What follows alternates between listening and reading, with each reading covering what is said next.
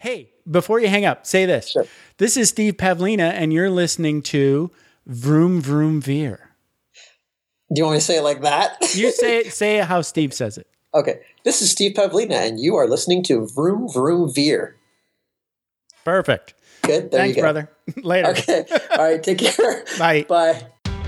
Are you ready to thoughtfully steer away from your revved up, frenzied, and far too often scripted life? Then welcome to Vroom Vroom Veer with Jeff Smith, where he guides you down the road differently traveled by sharing unique experiences with guests who have managed to shift away from a life stuck on cruise control and veered their way into a more authentic and fulfilling one in all sorts of interesting and kind of remarkable ways. Get ready to vroom vroom veer with your differently traveled road chauffeur, Jeff Smith.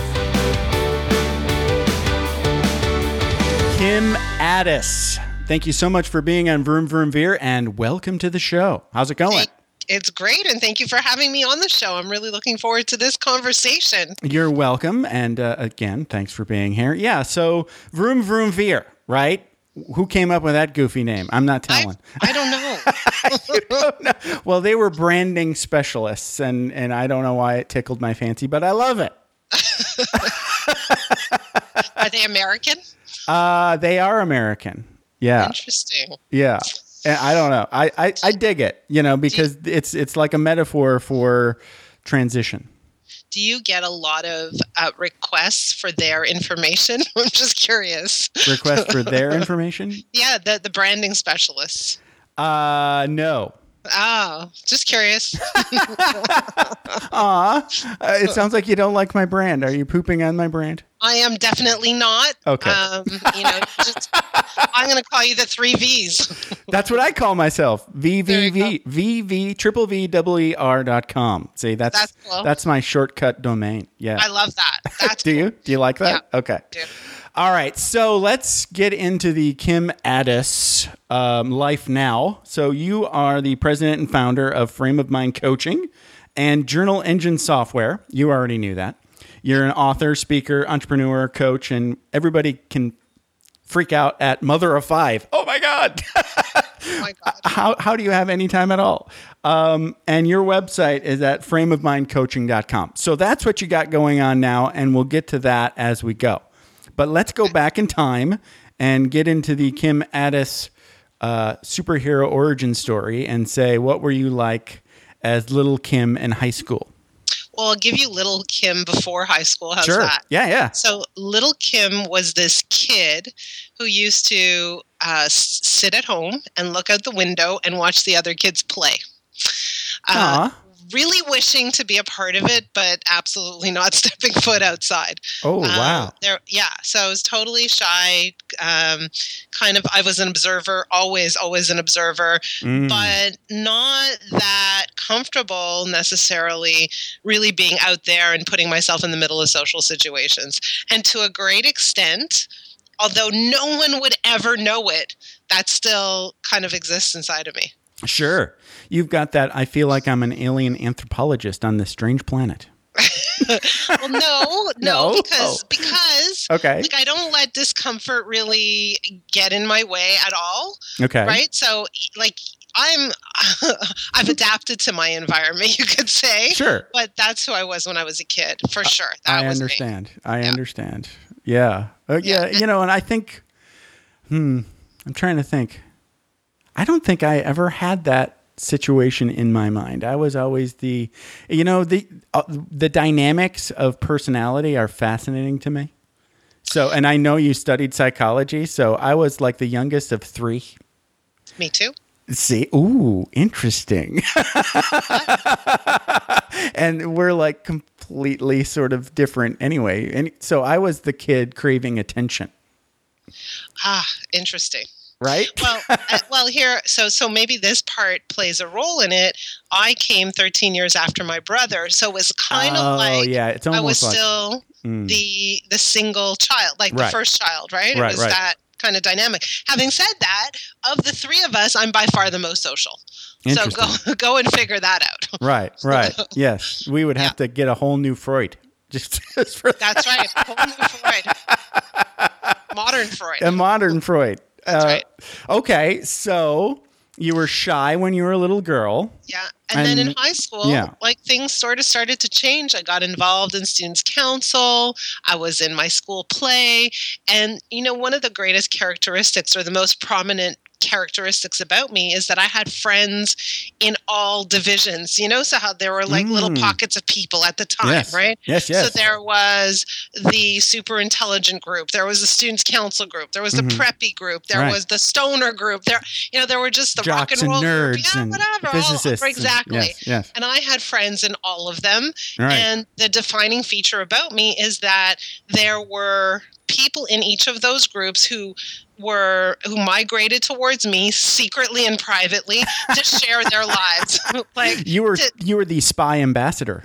I wasn't the spy ambassador. I was the, you know, how people go and tell Lucy their their secrets for five cents and get their advice, get Lucy's advice. School from psychologist. Yeah, that was me. That's Hands awesome. down, that was me. And so I, I remember. Uh, so I grew up in Montreal, and in Montreal, you start high school in grade seven. Okay. And so at lunchtime, it was the grade sevens and eights who ate together, and then nines, tens, and elevens ate together too. So I know it's all messed up. It's, it's Canada. What can I tell you?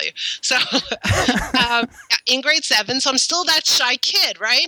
And I made this friend, and at lunchtime, you ate lunch, and then after lunch, you would walk around the hallways, and we had a circle. So we walk around the circle, and I remember there was this one girl who was in grade eight and she looked very different to me. Like up until then, I was very insulated, very isolated, very protected, very, you know, under my mom's wing kind of thing. And there was this girl, she had very, very thin hair. She uh, was very tall, extremely thin, and she was missing a tooth. And I just kind of looked at her like, wow, I've never really seen anyone like that before. And as she passed by me, like there was an odor that came from her that was like the odor of cigarettes. And I was Mm. like, whoa, you know, whoa, What's that? What's that? Who is so that? I Yeah, right. remember kind of like looking at her with these big eyes, and she she caught me doing that, and she's like, "What are you looking at?" And uh, and I, I like I got into like this state of terror, and she cornered me, and all of a sudden there were all these people around us. This is a true story. All these people. I believe around you. And she was ready to beat me up because I gave her a look Wow. right? And my look was really like a look of, you know, just being exposed to something totally new, right? Mhm. And she interpreted it as a look of disdain, a look of judgment, a look of whatever it was that she was interpreting, right? right. Right. Anyway, so I was there cowering in my corner. Um, my friend was beside me. Her friend was beside her. And there was this group of people backing her up, you know. And then finally, I don't know who it was that stepped in and said, Leave her alone. Like, she, you know, like, don't pick, just leave her alone. And for whatever reason, I got out of that one, right? Yeah. And I'm not exactly the scrappy type, but so, like, it was Right. like, Whoa, phew like breathe sigh of relief and i was like shaking it really really upset me it totally completely and utterly knocked me over Yeah. right it, well, it yeah. frightened me You don't And- know. and and so I, I had started to have dreams about her Wow. her name was sally and i dreamt about her for the next five years of oh, my life Jeez. and here's how that dream went. The dream was that we were on a roller coaster and I was sitting beside her and I was talking to her about changing her life, that she didn't need to be this way. That was the dream. My goodness. And guess wow. what? You wanted to be I'm a a coach now. psychologist. when- yeah. Right? That's amazing. And that's an absolute true story. I believe you. yeah. So you kind of had uh, a really good idea of what you wanted to do uh, pretty early. That's you know, grade seven. know- We'd say seventh grade, but grade seven. That's that's Yeah. pretty young.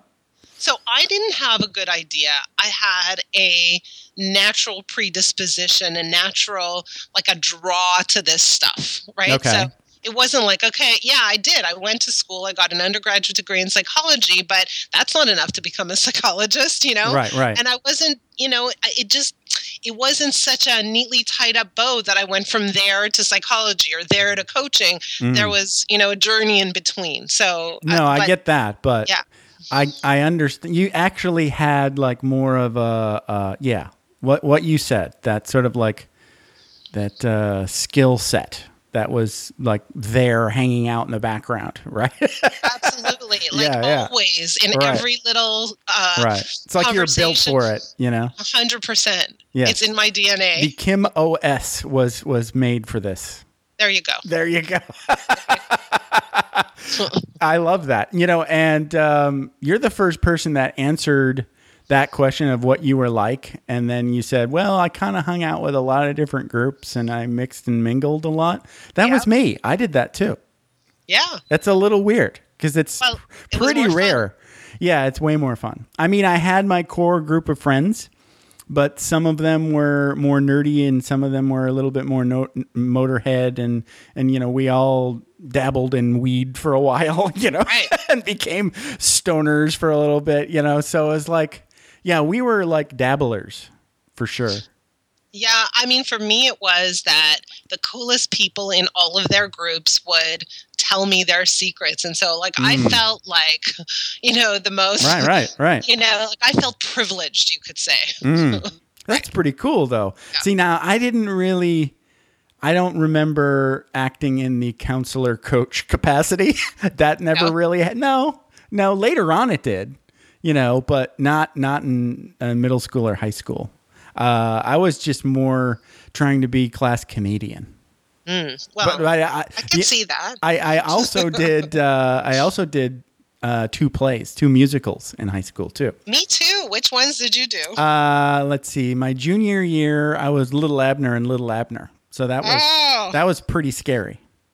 why? Uh, well, I, I I did it and it was amazing, but just for like two hours after I realized I was going to be like the guy in the show, that freaked me out. And then I was like, but I really want to do it. and it was really fun, you know? Uh, and then, and then the next year we did, um, how does, how to succeed in business without really trying. Oh, It's this old musical. It's hilarious. It's really funny. It's actually it might still be on Netflix. There's a movie version. But I played instead of the uh, the lead, I played the bad guy, which was even way more fun. I don't know. You don't seem like the bad guy type. It was fun though. No, I'm not. But you know, playing it was fun. okay, so let's fast forward a little bit. So then you decide to go to school, right? And you study, you get your BA in psychology. What was your undergraduate days like? Um, honestly, I so I grew up in Montreal and I decided I wanted to be independent and I found some way to move out and I ended up in Ottawa. I'm skipping a lot of details there. Um, but I, That's okay. I, uh, I ended up in Edit as you Ottawa. as you please. yeah, and which is about two hours away from Montreal. I figure it's far enough and close enough, just you know. And Right. I lived in residence, and I didn't really connect with anybody in residence. But I met my, I, I went to this party. I met this guy, and I ended up getting married at the age of twenty. wow. Um, and uh, and so my undergrad years were just really about that relationship and getting my degree. And so all of a sudden, I was in this really really intense relationship. It, it escalated quickly. It was very intense, and I, you know, I'm at the time met my my match, my soulmate at the time. That's pretty amazing. Yeah, I say at the time. I'm no longer married to him. I kind of I kind of got a uh, that's Yeah. going to be a Veer story, I'm sure. Yeah, there you go. Especially when you get married at 20. I got lucky. I got married at 23 and I'm still married to the same person. So Way to go. it's pretty rare yeah, that you most people consider those practice marriages. that would be accurate, except I was practicing for a very long time. Ah. yeah. Okay. 15 Well, years later, I was, Wow. you know, at the end Wow. of my practice run. let's let's get into that in a bit, but I want to I want to I did a, a bachelor's degree in psychology too. Okay. And what I learned mo- most was that I didn't want to have a job in psychology. Oh, interesting. Why is that? Um, well, I did uh, my bachelor. I didn't finish my bachelor's degree until after I retired from the Air Force. So I was like 38, 39 age. Okay. And I went to this this university called University of Phoenix, and it's it's a non traditional for profit school. Okay. and um, there it's a lot different. But one of the things that I liked was they require all of the professors to be working in the industry that they're teaching. Yep. So all of the folks that were teaching my classes uh, were working in some version of psychology. So one guy did research, one was a clinical psychologist for the county in uh, Orange County here in California, and then there was like this uh, advocate that worked in the school system. There was a lot of people that were in the school system, and I was just like, man, I don't want any of these jobs. no, no- and basically, it was they were just. All, it was the the undergrad version. Uh, yeah, you're learning the book stuff and you're writing papers, but over overlaying all of that was there. It's just one after another. They're pitching. This is what you're going to get your you're you're going to this is what you're going to do your real work in, and what you're going to focus on in psychology. You know, as like they're all pitching each version of what you can do in psychology Right. and your in your post grad kind of or after you get your undergrad done. And I didn't want to do any of them. So yeah, I was like, So "Mm, where did you go after that? maybe I'll be a coach. uh, you know, I'm not doing anything really, to tell you the truth. I'm a podcast host and uh, retired Air Force guy, and um, and I do temp work. If my m- wife gets mad at me for sitting around the house too much, Huh. I know What kind of temp work? Maybe I need a temp person. IT mostly. Oh, really? Yeah. I know. I've done so many different things. I actually got a, a hired uh, for a job uh, after I was out of the Air Force um, because they wanted somebody that was technical but not a computer geek. Does that make sense? Yeah. Someone who could speak English, Yes. not just yes. Yeah. not just uh, technical lingo. Right, right. And somebody who's a little bit more personable than the, you know, your Yep. typical computer geek. Right, right. So, yeah. So anyway, let's get into your um your next move. So what what what came after your undergrad study? So under after that, I uh, I'm uh, you could call me a serial entrepreneur, and I started a balloon business. I was a balloon was- business. Yeah, All right. I was 20 years old. I had just gotten married. I graduated with my undergraduate degree, and I now needed to work. So I worked for the summer at a balloon company, like a balloon store. Okay. And they gave me a job, and the job was to take a list of names who had been at a wedding show and call them to see if they wanted balloons for their wedding. It was cold calling, right? Ouch. And Okay. I was so good at it. Really? Yeah, I got all these appointments, and I'm like, why am I doing this for them? I could be doing this for myself. I don't know how to make decorations, but I'll figure that out later. Wow. So, you just realized you were really good at cold calling and selling on the phone. Yeah, and it, you know, other people might get un, you know uncomfortable with it, but for me, it was just like easy and fun, and it was better than I don't know being in the store and you know Right. all that kind of stuff. Yeah, So, yeah. That's, I- that's and I- amazing. yeah, you're lucky that you uh, you were you gravitated to that because that's a very valuable skill being a So- salesperson on the phone. Not afraid of c- cold calling. Yeah, not Wow. afraid at all. And so And- and I like it. I decided to start my own balloon company called the Fun Factory. Okay. And for a couple of years, I mean, we were doing it full time. Uh, basically, we were making balloon decorations for people's weddings and parties and bar mitzvahs and engagement events and whatever, it was corporate events, etc. And so uh, during the week, I would be selling and prepping, and on the weekends, Friday, Saturday, Sundays, we'd be going to halls pretty much from the morning till the night making balloon decorations and it was great it was fun and i was very very good at sales. I would sell like 95% of the people that i would in, uh, interact with. Wow.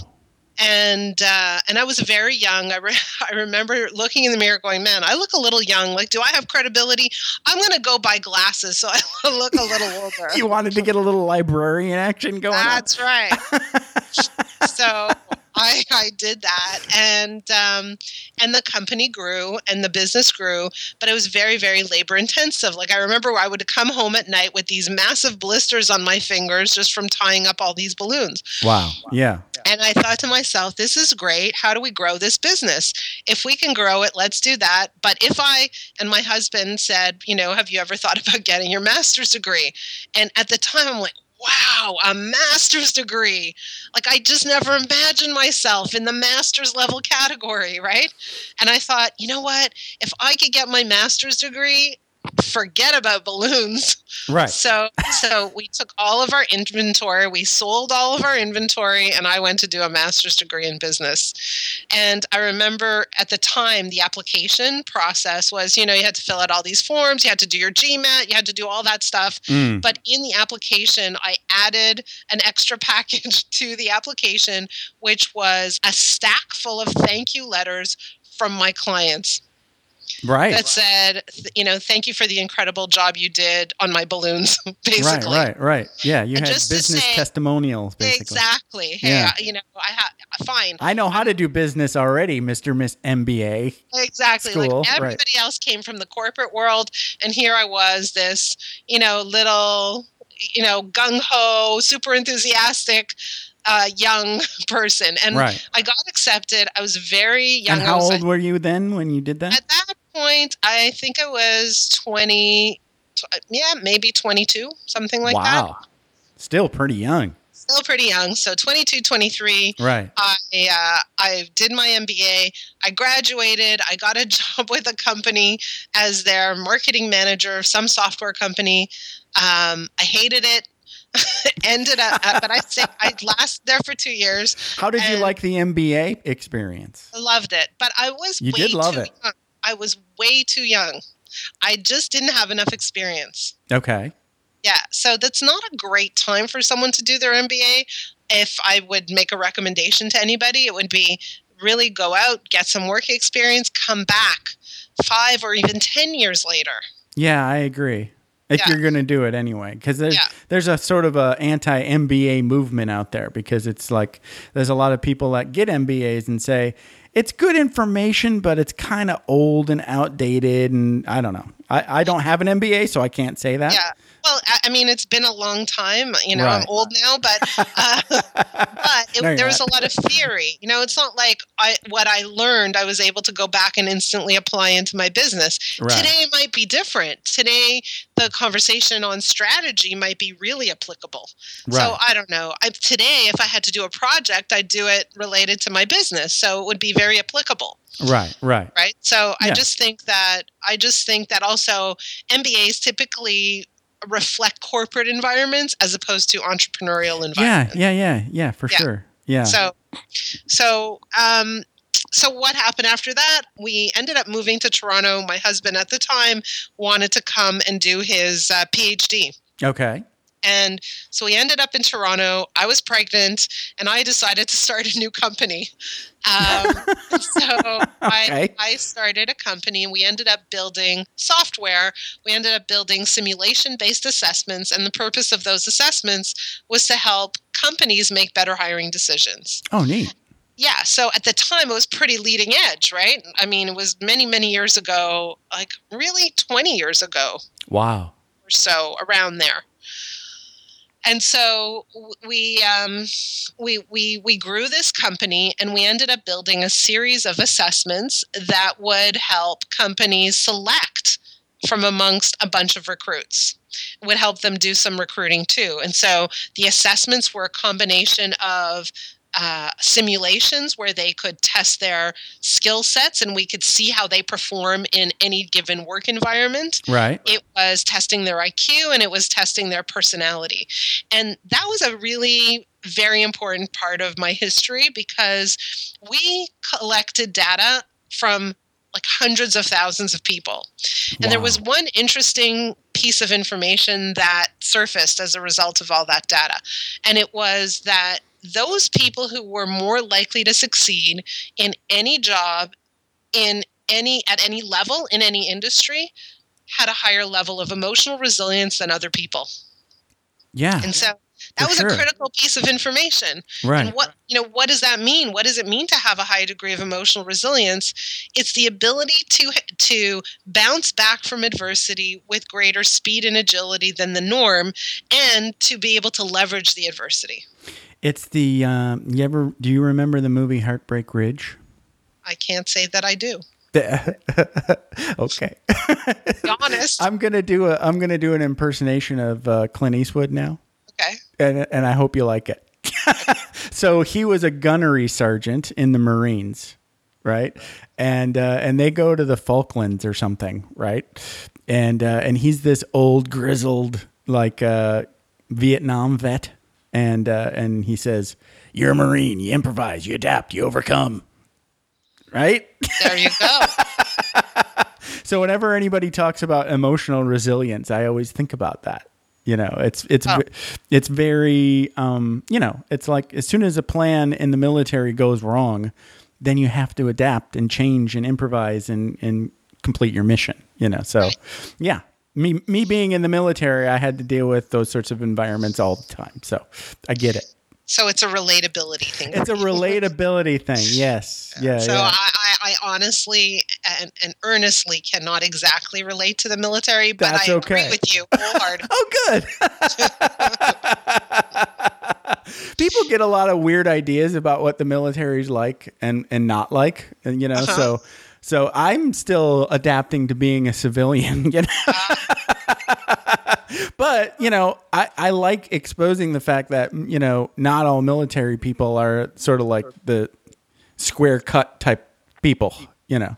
right, I got it. Yeah. Yeah, they're not all stiff. That's not. They're not all stiff. A lot of them are, but not all of them. I understand. Okay. So Moving that- on. Yes. that piece of information was super That's huge. Yeah. And that came out in data. That came out in data and what and so that was really a, uh, an important finding in me determining deciding to start frame of mind coaching that was a huge piece of it because uh, basically so so back to my personal life Right. so i ran that business the software company with two partners one of them is my ex-husband Okay. uh, so our marriage came to a grinding halt. We thought we could work together, but that was a big, huge, massive mistake. yeah. And um, and then everything kind of exploded on me, and uh, I ended up selling my part in the business and trying to kind of figure out my life after that. And uh, it was a very tough time. And I ended up getting. And how many kids did you have at this point? So this is 15 two. years down the road. yeah, yeah, exactly. So I had two kids. Okay. All right. and they were young. Yeah. Uh, right. My son was seven. My daughter was four. Okay. Wow. Uh, and yeah, that's that's rough. So you simultaneously get divorced and sell a, a half or a third of a business. well, it was yeah, Or it was whatever share. It Yeah. was like forty-two percent. Okay. Let's call it that. Okay. And and so I found myself needing to figure out who I was, what I was about, what I represented. Like I started that other business, and all of a sudden, you know, I had wrapped up so much of my identity in that business, and all of a sudden that was gone. And I, because I got married so young, I didn't really know or understand the dating scene, and so I, like there was Right. so much I had to learn. I had to, uh, you know, my kids uh, struggled at the beginning with the divorce. And so all of a sudden, I had these kids who were behaving in very strange ways, and I had to figure that out quickly too. And I had to deal with the disappointment. Um, you know the insecurity, all the You wide had a range lot of em- emotions. emotions to process. Yes. Exactly. And so one of the things I did was I started to journal. And I journaled, you could say Mm. morning, noon, and night. First Wow. of all, just to put the the intensity of the of the emotions down, and then I used my journal to really start to focus on what I wanted. Yeah. And so- I journaled for a while. Have you ever heard of um oh, the artist way? Of course, of course. Yeah. That's That- a great program. You know, I never got past, you know, just write those morning pages. Uh, Yeah. after I got, I, I did that, and then I was like, mm, okay, I'm done with the book. But I really like doing the morning pages. I have to get back to it. I Yeah. kind of traded that in for breakfast and snuggling, but I want Oh. to, I want to get back to morning pages. I think snuggling is just as important as morning pages, and but I'm breakfast is, is is important too. Yeah, so, yeah, I, I you know, don't I'm going to do probably snuggle, more- breakfast, then morning pages. Yeah, There you go. there you go. I'm with So, you. Th- I don't want to throw anything away. I just need No. to add the the journaling back in. Yeah, You just got to squeeze one more thing. Th- in. it's not hard. I can do it. No, I, plus, you could do night pages. Why? Who says they have to be morning? That's true. Right. But um, and so so all of this stuff was happening to me, and I got recruited by a coaching company. Uh, a local coaching company. They knew of my other work. I, you know, I did a pretty good job of networking, and so they asked me to come and be their VP of marketing. Wow. And so um, and and that was great. Except my idea of marketing and their idea of marketing are two different things. And for anyone who's listening, who's an entrepreneur, it's not that easy for an entrepreneur to go and work in corporate environments. It just doesn't work. No, yeah, Uh, that's that's a recurring theme on yeah. this and many shows that it doesn't it doesn't fit. It's not a Right. It your mindset, your frame of mind. Yes. it does not, yeah, because because corporate is all about like structure and hierarchy and one-upmanship and be careful what you say and don't piss off this person and yeah, it's a completely Well, different not good at environment. that kind of thing. right. right? right. Unfortunately, I got I got kind of good at it because you know you have it's like a survival thing. You know, it's not like I'm trying to get good at it, but you know, at some point I found myself just well, I guess I'll stay in until I can retire. That'd be cool. So you you have to you know come up with some coping skills. So, are you saying that co- corporate environments are just like being in the army? It's exact. Well, you know, I didn't know this until I got out, but the it is eerily similar. It's basically the same because corporations didn't exist as they do now, um, and when they started building these gigantic companies, the the only organizations that they that existed that were big with lots of people was the military.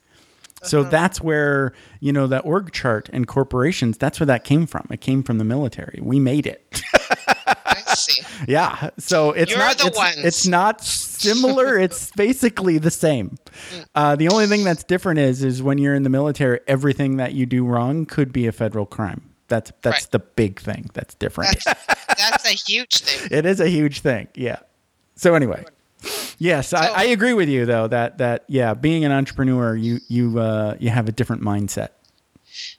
Right, you totally do. So I didn't I didn't really last there, you could say. Um, and at the same time, I got a glimpse of the, the coaching world and I got a glimpse of the way that coaching is done out there. And for whatever reason, that glimpse made me feel like there's something wrong with that picture. Yeah. Um, I saw how they were doing coaching, and it was an accountability model of coaching. And the idea was to help people reach their goals by um, taking small actions that incrementally would help them achieve their goals. And uh, the coach's job was to hold them accountable to those actions. And while in theory that sounds great, I kind of felt like, man, that feels a lot like babysitting to me. Yeah. And You're taking and- on too much responsibility as the coach.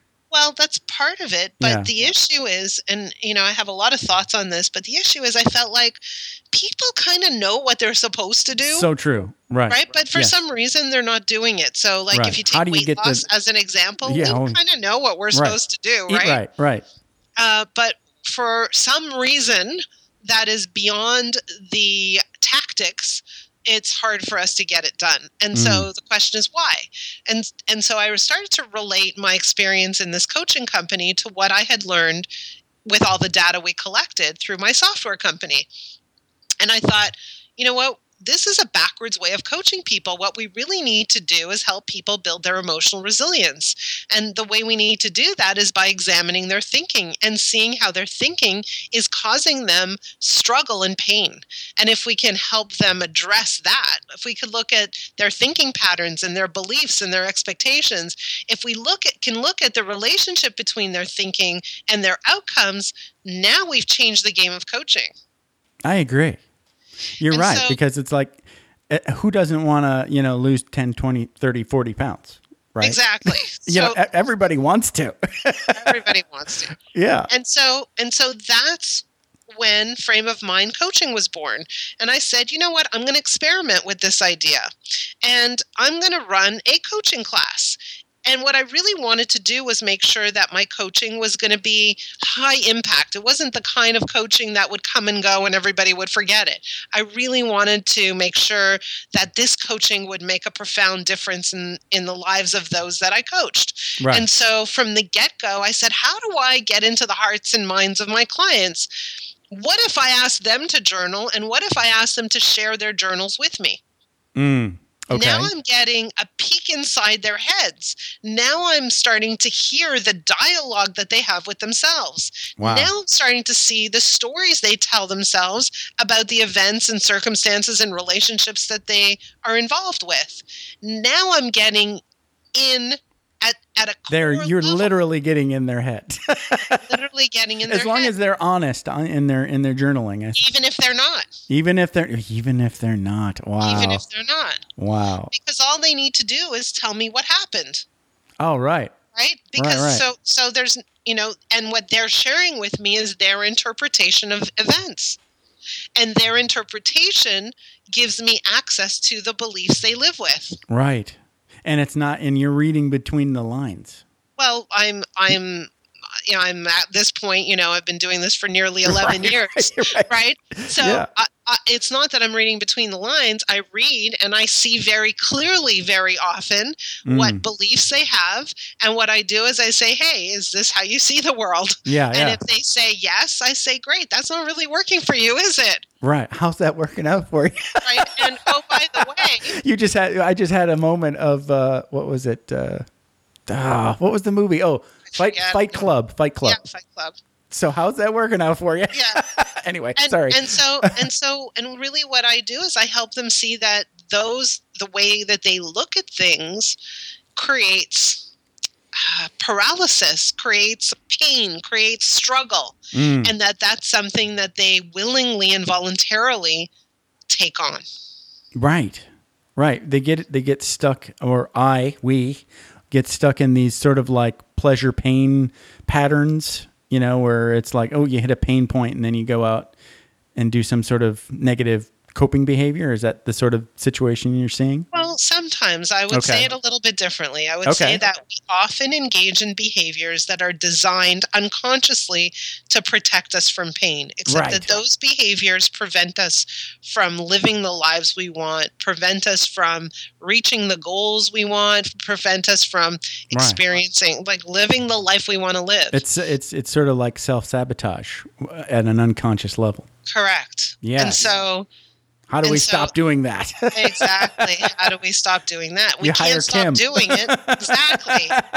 and we can't stop doing it if we're still unconscious. We can't Right. stop doing it if we can't see that we're even doing it. right. But if you can start to literally visually see, because I'm asking people to journal, and every time they journal, their journals come back to me, right? And I have a team of coaches as well. Yeah. So every time they journal, the journal goes back to their coach who reads and responds. So they're in dialogue with their coach pretty much every day. right. And so they're Wow. doing this personal work of reflection and introspection and really kind of taking a deep dive at how their thinking operates. Mm. And then they're getting they're getting a double whammy mirror of their stuff, basically. They're getting they're Uh, getting a double whammy mirror, but they're also making small shifts right. over time, and those small shifts yield in massive, like I ultra massive results. Give it give an example of say an ultra massive result without using names or locations.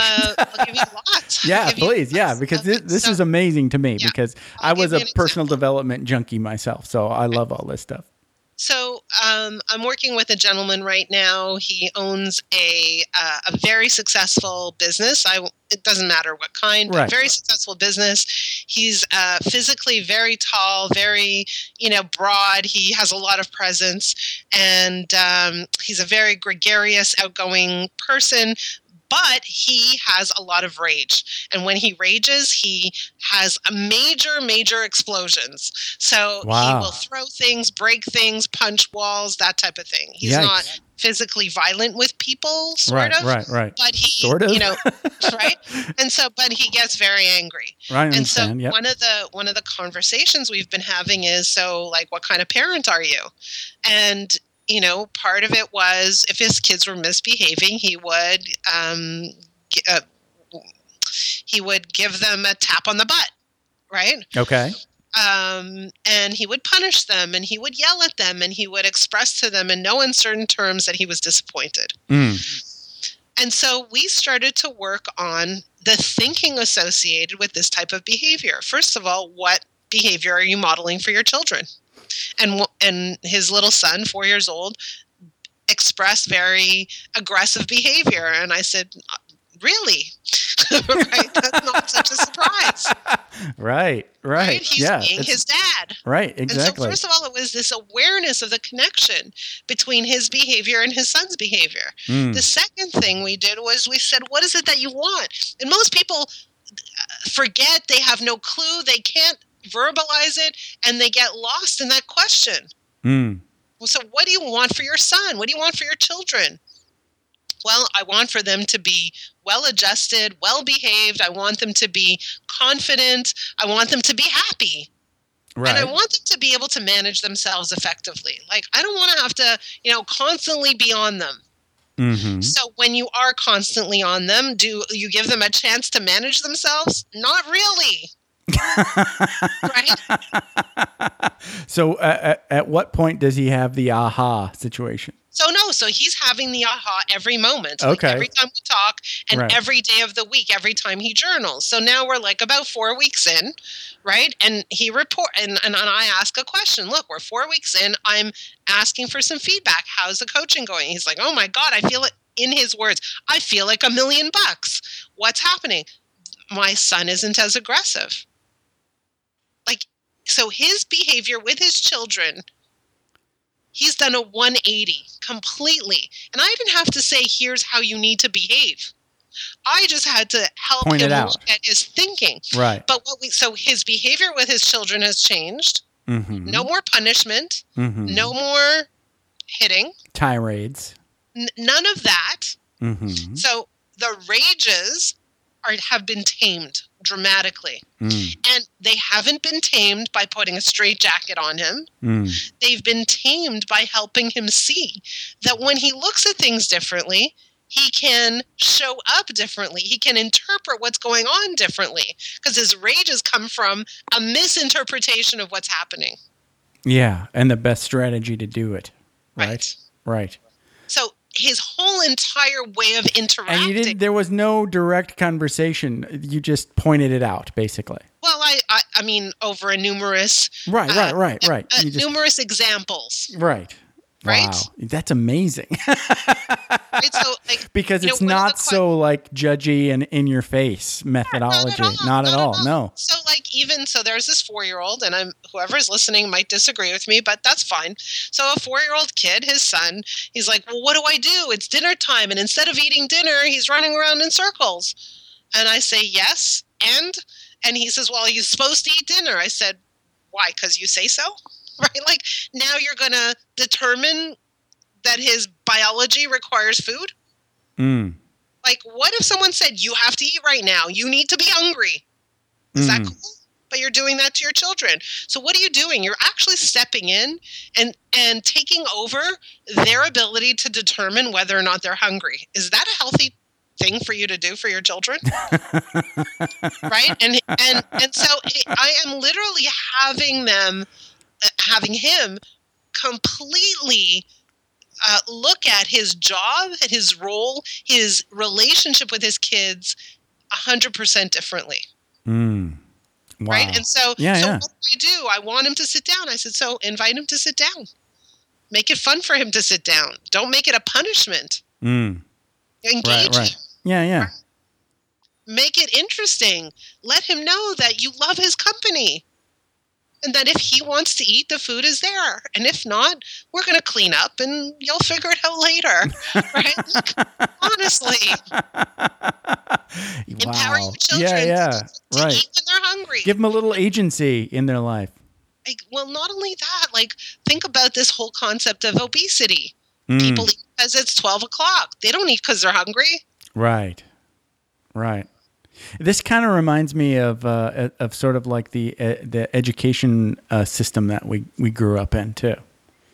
Absolutely, you it's know- all about punishment and control. It's so much. Oh my Right? goodness. I, I had no idea because for the last year, year and a half, I, I worked in a, a school district at lots of different schools doing IT.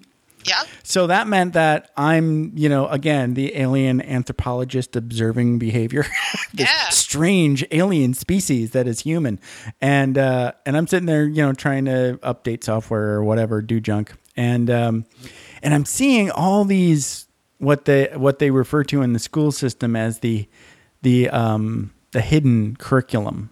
Have you ever heard of that? No. It they're teaching kids a bunch of stuff about sit down straight, do what you're told, um, Obedience. you know, obedience, compliance, right? And not only that, but also like how to be embarrassed and when to be embarrassed and when to be ashamed. And I, amen. Thank you for saying what you just said. I thought I was the only one, but I was like, oh, because I always wondered where I learned all those things, you know, where to be ashamed and when to be embarrassed and what's embarrassing and what's shameful. And they teach it in school. It's it's part of the deal. You know, it's not in the book, but it's there. But do you understand that most people naturally live with a whole bunch of shame and embarrassment, and that's the thing that gets them stuck? That, I know. That's the thing that prevents them from. I do know that, yes. Amazing lives. I know, and I Right. didn't know where it came from.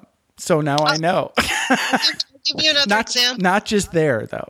Um, well, I can give you a very specific example. It was like the teacher was, you know, how they have like these, you know, parent events to parade the kids around in their little things and then they do stuff, right? Well, all the teachers are in competition with the other teachers, right? So, you know, some of the teachers take like the the compliance of their little tribe is is highly reflective of their skill. yeah.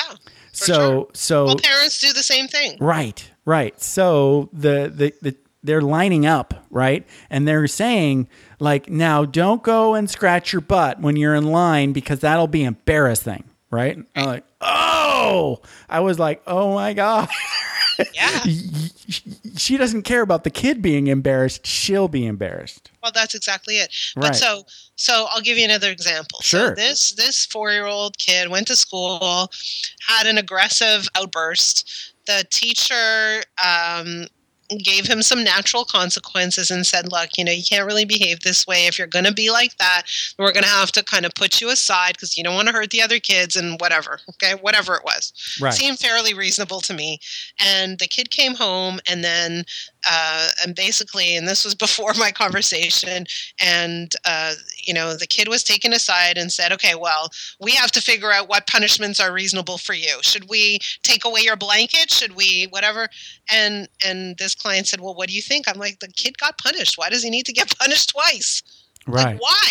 right, Why right. do you need to? Why do you feel like you need to add to it? He had a hard day. Maybe he could use a little compassion, right? Wow. And, oh, by the way, oh, by the way, what you're trying to do is help him self-soothe when he's upset. And if that blanket helps him self-soothe, why take it away from him? right. You're just piling on at that. Right? Like really, Yeah. Oh. you know, give him me. tools to help him manage himself. If the blanket is one of those tools, give him two blankets. as long as you don't give him some sugary snack, I'm cool well, with it. but you understand what I'm saying? No, I do. No, yes, I totally So- get it, and I agree. Yes. Right. And Yeah. so so in this particular case, the client was so receptive, so able to understand and absorb this material and so willing to take full responsibility. It was amazing. Just his level of comprehension and he he literally implemented it immediately Mm, and completely changed the vibe in his house. right. Right. And now I got a question for you because it to me it's there's a there's an important distinction that we're talking about because what you just described, you could say that you eliminated a, a disempowering belief, right? But that's not really what you did. what I did was I dressed the beliefs about what is his role as a parent. Right. And how you accomplish that? Right. Well, Right. it's like you pointed out, you know, the as is state well, that he didn't see, right? Right. And I'm Yeah. pointing out that his his beliefs and therefore his behaviors don't actually correspond To what he wants. what he wants with his for his children. Right, right, Right. right. And so when he started to see that that that doesn't add up, he started to say, so if I want this, I should do this. I, I need to believe this. I need to believe that my kids have the ability to make some decisions at this age, Mm, like whether or not they're hungry, Mm. I need to give them the decision making power or authority over that. Right. And I can help them make good decisions around that. Wow. Right. But I don't have to step in. Right. Right. And I can give them opportunities to help themselves if they're not prepared to eat at dinner time. Yeah. Right. Now, I how can much? invi- right. So it, it, it's it's a different way of looking at parenting, and a Mm. lot of parents hear what I say and say, "Yeah, but." yeah, but that was just I was just about to say what that. about yeah. what right. about structure what about what about the rules actually this client said what about the rules i'm like whose rules where did they come from Who made those up? who made those up and why are you so uh, ho- why are you holding on to them so strongly Mm. Right. Where do those apply? right whose Yes. rules Whose rules?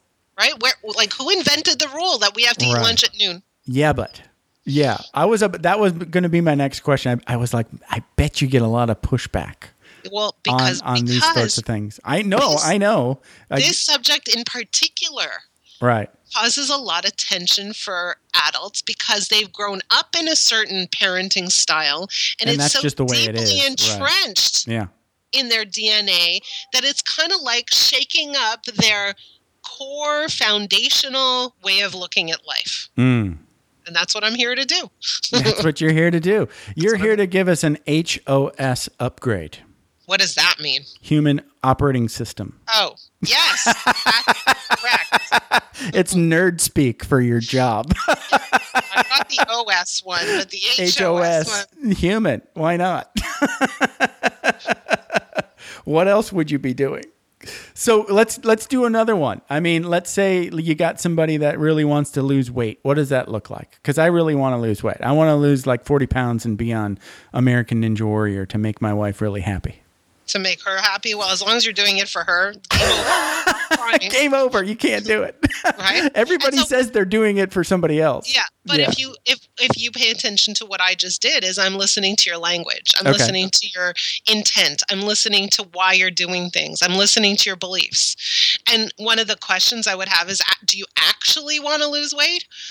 Right? Or are you perfectly content living the way you are because you Right. get great pleasure out of food? And so if the reason you really want to lose weight has to do with some outside force, well, you know, Mm, let's mm. examine that. What is it that you really want and why Right. do you want that? right, right. Right? So, I mean, that's where we begin it. We begin. Hello. Hello. Nah, I thought you had just dropped off there for a Oh, no, no, I'm still. I'm still here. It's just that I get passionate. And so sometimes passion has to be emphasized with a stop. With a stop. That's right. That we both did it at once. that was great. So, okay, yeah, I get that. So if if you have a client that says they want to lose weight, you're just going to go through the same system sort of thing. Well, uh, uh, Yeah, yeah. right, because losing weight is a subject like any other subject. So I Right. look at how they think about it. I look at you know uh, any beliefs that prevent them from lining up their actions with losing weight. right. And again, I'm not a weight loss expert, but what no, I no, do is no, I, I look at the relationship between thoughts and outcomes. right. And so what I want to say is this is that a lot of people who want to achieve a certain goal. So you say I want to lose weight and in your mind you're saying okay, well I have to do these things. I have to eat differently, I have to drink water, I have to go to the gym, I have to do all these things. right. And then so you start doing these things for like a week or two weeks or even a month and then something happens and you're like, "Oh man, I got busy that day." And you start skipping days, right? right, right. right? And so I got busy that day. Tend to Yeah, do, yeah. What we always tend to do is attack our goals by taking action, by creating a list of things to do, and and moving into the doing mode. What we never do is we never address our thinking first, and so Mm. that's why we take on so Ah. many projects and never succeed because the do- doing follows thought, but we never yeah. address our thought. Right. Mm, yeah. Right? Right, right. And so, so many times we attempt to do things, but our thinking isn't actually lined up with with the goal. right. And unless our thinking is lined up with the goal, then our efforts will be fruitless. It'll be kind of like being on a treadmill going nowhere very fast. and Right, so- uh, yeah, and That's the idea. and the other thing you said was important too. Is like as soon as I said I want to do it for my wife, you're like, well, that's not going to happen. Oh, right. Yeah. Because it's not yours. yeah, you have to have an intrinsic desire, uh, an internal desire. You actually wanna wanna. Well, that's a that's definitely a huge part of it. But right. and, and even sometimes when we really really want something sometimes we still can't get it we can't get there And You have to keep do doing those those those whys, right? Why? Why do you want to? well it's Yeah. only why do you want to but so one of my big questions is why not not why but why not Right. right so yeah, yeah. i i really want to lose weight okay so why haven't you why not Right, right. Why not? Well, because it's hard, because I don't have time, because I like eating with my family, because all those reasons. And Right. all those reasons reflect your thinking, and all those reasons reflect your beliefs. And unless those are addressed, then moving into a state of action will not lead you to your goal. And so, for whoever's listening and you want to reach a goal or you're struggling with something, the first step is to look at your thinking and how your thinking is affecting your ability to reach your goal. and write it really down. important. And write it down And write it down every day. every day. Man, you could just do that with everything. I mean, Yes. I mean, I, I, I don't want to disencourage anybody from like uh, hiring Kim because she's awesome, and you can learn more about all that is Kim Ades at frameofmindcoaching.com. Yay, another plug. um, but if if I just start like journaling again and asking myself these questions, like why, why not, right, in my journal, and then answering those as honestly as I can, I'm going to learn things. You're going to learn things. And if you do it with a coach, you learn things a lot faster. Right? Ah, sorry. no, for sure. You, you just, your, because your, when you don't show your travel. yeah you, you Yeah. don't show if you don't show anybody your journal then it's kind of just like your secret Well, but it's okay. You can do this work on your own. It's Right. just that when you have trained eyes, you just travel at a remarkably quick pace. mm. right and you you you see things that you can't see on your own and you you uncover things faster and you're just your clip is a lot faster amen Yeah. this has been a blast kim yeah it's been really fun and it went really fast it's already an hour and it's time for you to go oh my goodness. Sorry about that. That's fine i'll go.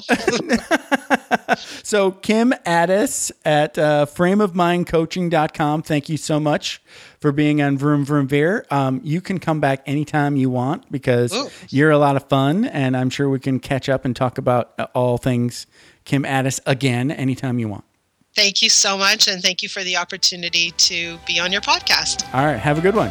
Thank you Thanks for taking the time to ride along with us on another episode of Vroom Vroom Veer. For podcast info and show notes, be sure to head over to vvveer.com.